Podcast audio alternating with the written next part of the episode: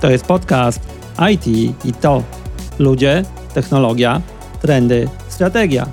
Podcast dla osób zajmujących się technologią zawodowo i hobbystycznie. Dowiesz się z niego o trendach technologii, poznasz ludzi, którzy zbudowali swoją karierę i rozwinęli firmy związane z technologią lub doradzają innym strategicznie w tym obszarze. Ten podcast pomoże Ci wybrać Twoją ścieżkę zawodową w świecie technologii. Pokażę, jak zbudowałem ją ja, jak budowali ją moi goście i jak możesz zrobić to Ty, czy to jako programista, konsultant, czy pracując niezależnie. Pamiętaj, mam opinię i nie zawaham się jej użyć, ale możesz się z nią nie zgodzić i na to liczę.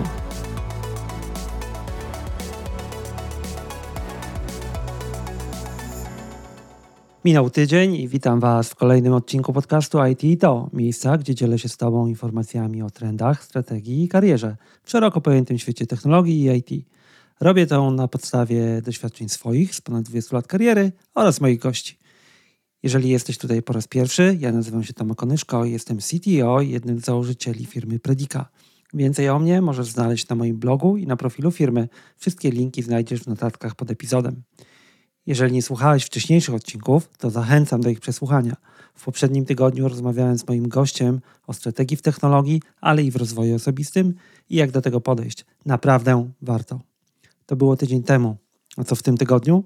W tym tygodniu spędzę chwilę właśnie nad tematem rozwoju w karierze technologicznej, pasji i podejścia do niego. Dlaczego właśnie o tym? Trochę jako kontynuacja ostatniej rozmowy z gościem, a trochę na podstawie rozmów, jakie wydarzyły się w ostatnim czasie z wieloma osobami w różnych kontekstach i z osobami na różnych etapach rozwoju.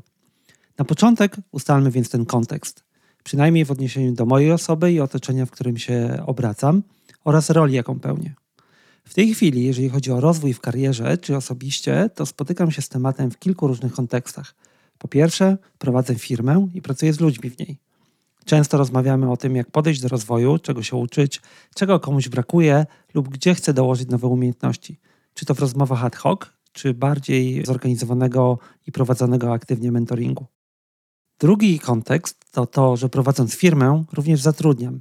Czy to ja bezpośrednio, czy pomagając innym kolegom i koleżankom w rekrutacji. Na różnych poziomach i etapach tych procesów spotykam się z różnymi ludźmi. Tutaj też temat rozwoju pojawia się stosunkowo często. Rozmawiając z osobami w swoim otoczeniu, czy to bliższym, czy szerszym, często pojawia się temat obecnego stanu wiedzy, czy kolejnych kroków w karierze. Ale tutaj różnica jest taka, że to są przeważnie osoby, które z zewnątrz wyglądają na dobrze ustawione, rozwinięte i często są pokazywane jako wzorzec kariery dla innych. I na końcu ja też się cały czas uczę i widzę, gdzie mógłbym się rozwinąć, pracując z ludźmi, którzy są po prostu lepsi ode mnie w różnych aspektach. Dużo tego. Każdy z tych obszarów ma inne wyzwania i wymaga innego podejścia. Tak więc dzisiaj postaram się wyciągnąć z tego kilka takich punktów, które często się powtarzają i na których, przyznam szczerze, mam swoją opinię do przekazania. Zaczynamy. A na początek zaczniemy właśnie od mitologicznego rozwoju, czyli rozwój, tak, ale jaki? Jeżeli spytasz się dowolnego przedstawiciela naszej branży, czyli IT, co jest dla niego ważne w karierze czy pracy, to jest 95% albo i więcej szans na to, że usłyszysz rozwój. Okay, rozwój jest istotny. Jeżeli pociągniesz to pytanie dalej, pytając, no dobrze, ale co to jest dla ciebie ten rozwój, to odpowiedzi zaczynają już być mniej konkretne. Typowo kręcą się dookoła wypowiedzi typu: Rozwój jest dla mnie ważny i dlatego muszę pracować z nowymi technologiami i interesują mnie tylko projekty takie, które można określić jako cutting edge. To jest na pewno duża część odpowiedzi, z jakimi ja się spotykam. I tutaj zaryzykuję, że dostanę od Was zwrotkę w twarz, ale powiem bullshit bingo. Dlaczego? Rozwój w branży technologicznej często kojarzy się tylko z gonieniem króliczka technologii, czyli pracą z tak zwanym latest and greatest, najnowsze, najfajniejsze, wszystko, co może nam technologia zaoferować. Pracowanie tylko z najnowszymi i najlepszymi rzeczami w technologii to często jest pogoń za statusem, Pisałem o tym ostatnio w swoim newsletter, do którego link też znajdziecie poniżej, że często to, co wydaje nam się celem, to tak naprawdę jest status, za którym gążymy. Pytanie, czy praca z najnowszymi, najlepszymi trendami w technologii tak naprawdę cię rozwija? Pewnie tak. Uczysz się nowej technologii, uczysz się jej zastosowania. Inne pytanie jest, czy to jest to miejsce, w którym generuje się największa wartość i gdzie możesz mieć największy wpływ na to, co się dzieje. I tutaj zaryzykowałbym stwierdzenie, że nie zawsze. Nawet częściej ta wartość jest mniejsza niż większa z tego, co się wtedy robi. Dlaczego? Dlatego, że to są projekty eksperymentalne i jest ich stosunkowo mało. Większość pracy odbywa się dookoła technologii, które są już nieco starsze. To, na co to na pewno wpływa, to status Twojej osoby. Bo na pytanie, czy to buduje Twój status jako osoby, która zawsze może powiedzieć, że już z tym pracowała i zna, i że to już jest passe, bo już są nowsze rzeczy, to na pewno tak. Więc w tej pogoni za rozwojem, za zawsze najnowszymi, najlepszymi trendami, warto się zastanowić, czy naprawdę chodzi Ci o rozwój, czy czasami po prostu o gonienie króliczka technologicznego. Drugi skrajny przypadek to gdy ktoś mówi, że rozwój jest dla niego ważny, ale nic z tym nie robi. I to często obserwuję również. Tak, brakuje mi rozwoju, ale mój budżet edukacyjny nie jest nawet ruszony, albo wydałem go na 10 szkoleń online, z których nigdy nic nie zrobiłem. Ale je mam i rozwój jest dla mnie ważny. Tutaj mam tylko jedno do powiedzenia. Nie oszukujcie samych siebie. Jeżeli rozwój jest dla ciebie ważny, to zrób coś z tym. I nie chodzi o kupienie kolejnego szkolenia online, którego nie przerobisz. Nie oczekuj, że ktoś zrobi coś za ciebie, że ktoś znajdzie ci kolejny fajny projekt, pomyśli o tym, żeby zaciągnąć cię na szkolenie, albo poda na tacy to, co powinno być zrobione, abyś mógł wykonać kolejny krok w swojej karierze.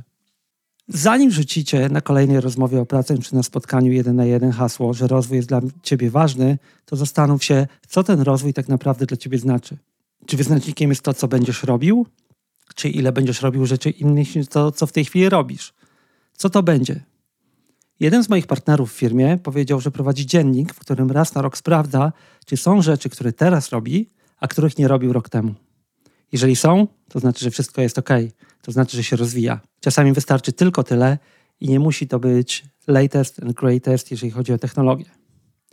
Ogólnie ta kwestia jest dobrym tematem na tak zwany mentoring, więc jeżeli macie kogoś, kto może Wam w tym pomóc, warto się spytać, czy nie miałby ochoty czasami z Wami porozmawiać. Ja taką aktywność prowadzę ze swoimi pracownikami, ale i poza firmą i znajduję w tym dużo ciekawych informacji i dla siebie, i mam nadzieję dla tych, którzy z tego korzystają. A w tej kwestii podrzucę Wam jeszcze jeden wpis, który tyle co wyszedł w chwili nagrania tego odcinka na blogu Sebastiana Gębskiego No Switch. Po latach nadal można się czegoś nauczyć z blogów innych ludzi i dlatego ja je czytam. A z tego konkretnego wpisu nauczyłem się wyrażenia glue work. Co to jest glue work? Czyli klej. To praca, która może nie jest latest and greatest, która nie polega na przesuwaniu granic, ale jest potrzebna, żeby to wszystko działało. To może być pisanie dokumentacji, synchronizacja zadań pomiędzy zespołami, upewnienie się, że używamy tych samych technologii i wyrażeń pomiędzy projektami. To jest wiele elementów. Coś, co jest niezauważalne, ale potrzebne i trzyma naszą pracę i projekty razem, czyli klej. Ja z tym mocno się zidentyfikowałem, może dlatego, że tak właśnie wygląda duża część mojej pracy jako CTO i prowadzącego firmę. Wiem, że to może wydawać się dziwne, bo takie role często są wyobrażane jako właśnie te popychające wszystko do przodu, ale duża część tego, co robią ludzie budujący firmę, to właśnie glue work. Dlaczego o tym wspominam? Dlatego, że to, co mnie uderzyło, to właśnie to, że w tym, co określa się jako glue work, paradoksalnie może być najwięcej rzeczy, które pozwalają się rozwinąć. To są rzeczy na pograniczu pomiędzy domenami, wymagające poznania przyczyny stanu rzeczy, zapytania się, dlaczego coś robimy, poznania działania różnych części organizacji. Z drugiej strony, to, co określa się glue work, zapewne jest ostatnią rzeczą, która kojarzy się ogólnie z szeroko pojętym rozwojem w technologii. Ale pomyślcie o tym. Szansa na rozwój może być w całkiem innym miejscu, niż Wam się dotąd wydawało. Warto poświęcić chwilę nad zastanowieniem się, co to tak naprawdę znaczy dla Was rozwój. A skoro już o tym porozmawialiśmy, to weźmy na warsztat paliwo IT, czyli kolejne wyrażenie, które często się pojawia na rozmowach i w rozmowach o karierze pasję. Zacznijmy od tego. Moja opinia. Pasja jest przereklamowana. Tak wiem, jak to brzmi po tym, jak na konferencjach i w sieci słyszałeś tysiące razy o tym, że trzeba podążać ze swoją pasją, że musisz znaleźć swoją pasję w, zawodzie i wtedy 10x, 100x i będziesz szczęśliwy i osiągniesz sukces. Prawda? Słyszałeś to w niejednym blogu, w niejednym podcaście, na niejednej konferencji. Przeważnie jest tak, że jeżeli ktoś o tym mówi, to jest to ktoś, kto spędził już wiele lat w branży i osiągnął sukces. Często wcale nie oparty o pasję, tylko o powtarzanie prób, ciężką pracę i duży łód szczęścia. A często spędzony na pracy z czymś, co kompletnie nie kojarzy się z pasją, a po prostu na niskopoziomowych zadaniach. Jak już dotarł do tego miejsca, to mówi: To zawsze była moja pasja. Znajdź swoją, podążaj za nią, a sukces przyjdzie. Osobną kwestią jest zdefiniowanie, co to jest ten sukces, ale to zostawmy sobie już na kiedy indziej, na inny odcinek. Z pasją jest tak, jak z przysłowiowym jajkiem i kurą. Pytanie, czy jak ktoś opowiada o tym, jak pasja zaprowadziła go w dobre miejsce, to najpierw była pasja, czy najpierw zajął się czymś, bo tak wypadło albo się przytrafiło, a potem pasja przyszła. Mój punkt widzenia jest tutaj taki, że pasję do czegoś łatwo się wyrabia, jak zacznie się to robić i okazuje się, że jesteś w tym dobry. Nagle okazuje się, że wszystko przychodzi ci łatwo, e, przynosi ci to spełnienie i jeszcze inni to doceniają. Jest tego efekt. Więc robisz tego więcej i więcej i nagle możesz mówić, że pisanie kodu to twoja pasja, albo robienie testów to twoja pasja. Są ludzie, którzy cię słuchają i rośnie w tym twoje poczucie spełnienia. Więc jeżeli nie masz w tej chwili pasji w zawodzie, nie martw się tym. Nie martw się tym, że nie czujesz pasji, że jesteś solidny w swoim rzemiośle, że nie czujesz dreszczu podniecenia przed kolejnym wdrożeniem czy napisaniem kolejnego testu jednostkowego. To jest ok. Pasja i zajawka jest fajna, ale jak jej nie czujesz, to jest ok. Ciemną stroną pasji jest to, że często ktoś może ją niefajnie zagrać i po prostu używa tego do uzasadnienia ciemnych praktyk, takich jak długie klawiaturogodziny, e, wdrożenia weekendowe i tak dalej, bo przecież chcesz podążać za swoją pasją. To ta inna strona pasji. Także jeżeli nie czujesz pasji w tym, co robisz, albo nie widzisz jej na horyzoncie, nie przejmuj się tym. Po prostu rób to, w czym uważasz, że jesteś dobry, rób to, co cię interesuje. Pasja może przyjdzie, ale na pewno nie musisz jej mieć, aby być zadowolonym i osiągnąć sukces w zawodzie. To teraz przyszedł czas na następny slogan, który często powtarza się, jeżeli rozmawiamy o karierze, pasji, rozwoju, czyli odczarujmy mityczne wychodzenie ze strefy komfortu. Wychodzenie ze strefy komfortu dobrze brzmi na sloganach i wpisach w mediach społecznościowych. Chyba nie ma bardziej irytującej mnie frazy w tym temacie dookoła rozwoju, czy to osobistego, czy zawodowego. Co to znaczy wychodzenie ze strefy komfortu? A może ja nie potrzebuję próbować 50 sportów ekstremalnych w tym tygodniu i lubię biegać w długich dresach, nawet jak jest zimną, bo tak akurat jest. Żebyśmy się dobrze zrozumieli. Podejmowanie nowych wyzwań, patrzenie na to, co jest dookoła ciebie, próbowanie, czy coś cię może zainteresować, to jest ok. Tylko nie ciśnijmy wszystkich, żeby już teraz, zaraz biegli i wychodzili z tej strefy, z której często nawet nie wiedzą, czy są w niej. Co to w ogóle znaczy? A jeśli ktoś jest bardzo dobry w, ty, w tej swojej strefie, rozwija się cały czas i po prostu chce w niej być. Jako przykład mogę tutaj podać wypowiedź jednego z moich znajomych, który na Twitterze ostatnio powiedział, że jemu jest dobrze tam, gdzie jest i nie chce się rozwijać dalej i żeby dali mu spokój. A osiągnął naprawdę wiele, pracuje w dużej korporacji, zajmuje się ciekawymi rzeczami i jest w centrum tego, co można powiedzieć jest rozwojem technologicznym. Może uda mi się z nim o tym tutaj porozmawiać w jednym z kolejnych odcinków. Więc dokładnie. Jeżeli nie czujesz takiej potrzeby, to jest dobrze. Zaakceptuj to i powiedz innym, żeby też to zaakceptowali. Rozglądaj się dookoła, czy coś cię nie zainteresuje. Sprawdzaj inne możliwości, ale nie na siłę. O tym rozmawialiśmy z Krzyśkiem w poprzednim odcinku. Warto badać opcje przy małym wysiłku, ponieważ możesz odkryć coś, co będzie Twoją następną ścieżką kariery. Ale nie musi się to wiązać z tym mitycznym wychodzeniem ze strefy komfortu. To nie oznacza, że musisz codziennie popchać siebie dalej w coś, czego nigdy nie robiłeś, no chyba, że tego chcesz. Oczywiście jest też inna strona takiego podejścia. Pewnie będziesz obserwował, że ludzie, którzy podejmują trochę więcej ryzykownych decyzji, osiągają coś więcej, szybciej, może e, szybciej awansują. I tutaj jest istotne pytanie, albo nawet dwa, na które sobie musisz odpowiedzieć. Pierwsze, czy widzisz też cenę, jaką za to płacą i czy ty byłbyś w stanie ją zapłacić? Nie ukrywajmy, wszystko ma swoją cenę, czy to wyrażoną w koszcie, emocjach, czasie, czy odpuszczeniu innych tematów.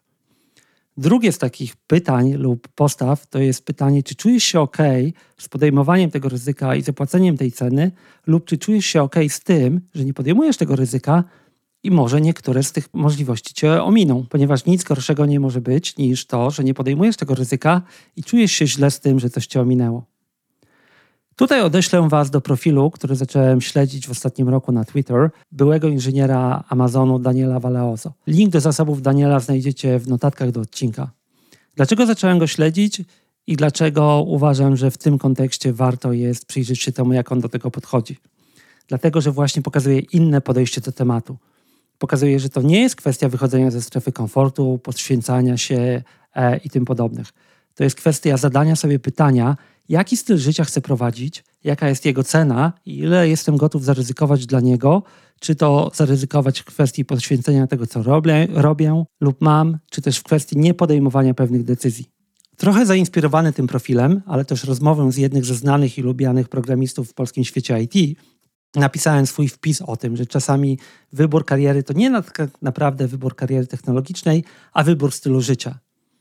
Może nawet nie czasami, ale zawsze. Link do artykułu oczywiście znajdziecie w notatkach. Daniel na swoim profilu na Twitter podnosi też ciekawą kwestię podejścia opartego o small bets, czyli podejścia na zasadzie Pareto do rozwoju, kariery i wyborów z tym związanych. W skrócie, możecie rozłożyć swoje opcje na wiele mniejszych elementów czy projektów, które mogą potencjalnie mieć duży wynik, ale wymagają od Was małej inwestycji w tej chwili. Lub możecie skupić się na jednym elemencie kariery, na przykład rozwoju życia programisty e, czy project ownera, przez długi okres, licząc na to, że ten benefit jednak na końcu się zmaterializuje. Podejście oparte o small bets po prostu pozwala Wam zmniejszyć ryzyko tego, że ta jedna, jedyna ścieżka kariery Wam się zawali, bo macie inne opcje. Myślę, że takie podejście będzie coraz bardziej popularne w naszym świecie i naszej branży, ale to zobaczymy. Tak więc, gdy ktoś was ciśnie na wychodzenie ze strefy komfortu i nie czujecie się akurat tego dnia, jakbyście chcieli gdzieś iść, to nie idźcie. Nie czujcie się zobligowani do podążania za kolejnym wystąpieniem motywacyjnym, wpisem na profilu społecznościowym lub tym, że ktoś powiedział: Wyszedłem ze strefy komfortu i teraz osiągnąłem 100 razy więcej. Jeżeli chcecie w tą stronę iść w tym danym momencie, okej, idźcie. Ale pamiętajcie, że możecie też zostać tu, gdzie jesteście i rozwijać swoją aktualną ścieżkę kariery. Pamiętajcie jednak też, że siedzenie cały czas w domu ma też swoje konsekwencje i to jest ok, o ile podejmujecie je świadomie i to jest wasz wybór i się z nim zgadzacie. Dlaczego? Dlatego, że potem możecie nieuchronnie zacząć porównywać się z kimś, kto jest według waszej opinii dalej od was. Tylko tutaj też pamiętajcie, że jeżeli porównujecie się do kogoś, to patrzycie na niego na końcu jego drogi na chwilę obecną, tam gdzie on doszedł przez długi okres czasu. Z próby naśladowania stanu obecnego tej osoby nic nie wyniknie. Nic ci nie da próba bycia następnym i tutaj wstaw osobę, która jest w twojej głowie i, i w twojej branży uosobieniem sukcesu. Powtarzanie jego działań lub jej działań, sposobów zachowywania się i praktyk może wam coś dać, ale to na pewno nie jest sposób na powtórzenie jego sukcesu. Popatrz na to, co było na początku tej drogi, w miejscu, w którym ty teraz jesteś co ta osoba robiła wcześniej, zanim była znana i definiowała sukces. Najpewniej znajdziesz tam ciężką pracę i dużo szczęścia, bycia w odpowiednim miejscu i czasie, właśnie robiąc jakieś małe, pozornie niepotrzebne rzeczy. Ostatnio słuchałem jednego podcastu z przedstawicielem z branży mediowej, który jest jednym z dużych przedstawicieli tej branży w danym momencie. Tam było pytanie o to, jaka była geneza Twojego sukcesu. I odpowiedź padła taka, że genezą było robienie kawy, dlatego że na początku robił kawę innym ludziom na planie firmowym czy na planie telewizyjnym. To, co go wyróżniało, to było to, że on zawsze był z tą kawą w tym miejscu, gdzie ci ludzie go potrzebowali. To pozorne, niskie zadanie spowodowało, że zaczął być postrzegany jako osoba, która może zrobić różne rzeczy i zaczęto mu dawać inne zadania. Jeżeli masz więc szansę, to zapytaj się takiej osoby o to, co było na początku tej drogi, albo co dało im największego kopa do przodu na tym etapie kariery, na którym teraz jesteś ty. Nie to, co dla nich jest w tej chwili ważne, co ich w tej chwili rozwija, ale o to, co było dla nich ważne, co im pomogło na tym etapie, na którym ty jesteś w tej chwili. Po wielu rozmowach z osobami z branży IT, nie tylko, widzę, że w tym wszystkim, co nazywamy rozwojem i sukcesem, jest o wiele więcej elementów typu szczęście i ciężka praca niż nam się wydaje. To są moje przemyślenia w temacie rozwoju, szukania nowych wyzwań i tego, z czym często się spotykam, czy to w ramach rozmów rekrutacyjnych, czy w ramach rozmów luźniejszych z ludźmi z naszej branży. Jest jeszcze jedna strona rozważań nad rozwojem, powiązana z pytaniem: a co gdy już tam dotrę? Co wtedy? Uwierzcie lub nie, wtedy wiele osób zaczyna w siebie wątpić. Ale to już jest temat na kolejny odcinek i pewnie do niego wrócę. Ponieważ tam, gdzie wy widzicie szczyt, gdzie wy widzicie to, gdzie chcecie dojść, ci ludzie widzą swoje problemy, widzą kolejnych ludzi, którzy są jeszcze dalej od nich i do których się porównują. A jaka jest wasza opinia w tych tematach? Jak rozumiecie swój rozwój i jak go definiujecie, jak go weryfikujecie? Czy pasja to dla was początek, od którego wychodzicie do tego, co robicie, czy to jest wynik tego, co robicie? Dajcie znać, czy to w komentarzach, czy pisząc do mnie na adres podcast.onyszko.com. Tutaj powinien znaleźć się blog z odpowiedziami na wasze pytania, ale ich nie ma. Na razie. Cóż, nie zrażając się, zachęcam do tego, abyście je zadali. Złap za telefon, nagraj swoje pytanie, wyślij je na adres podcast.onyszko.com. Kiedyś będziesz mógł powiedzieć, że to właśnie ty byłeś pierwszym, który to zrobił. To ja tutaj czekam, a wy wysyłajcie w tej chwili swoje pytania. Adres i przypomnienie o tym znajdziesz w notatkach do odcinka. To tyle na dzisiaj. Za tydzień zapraszam Was na kolejne spotkanie z gościem. Tym razem będziemy rozmawiać o roli architekta w chmurach publicznych. A z kim? O tym przekonacie się już w kolejnym odcinku. Żeby go nie przegapić, zasubskrybuj ten podcast na Twojej platformie, na której słuchasz mnie teraz. Do usłyszenia za tydzień i dziękuję Ci za wysłuchanie kolejnego odcinka podcastu IT i to.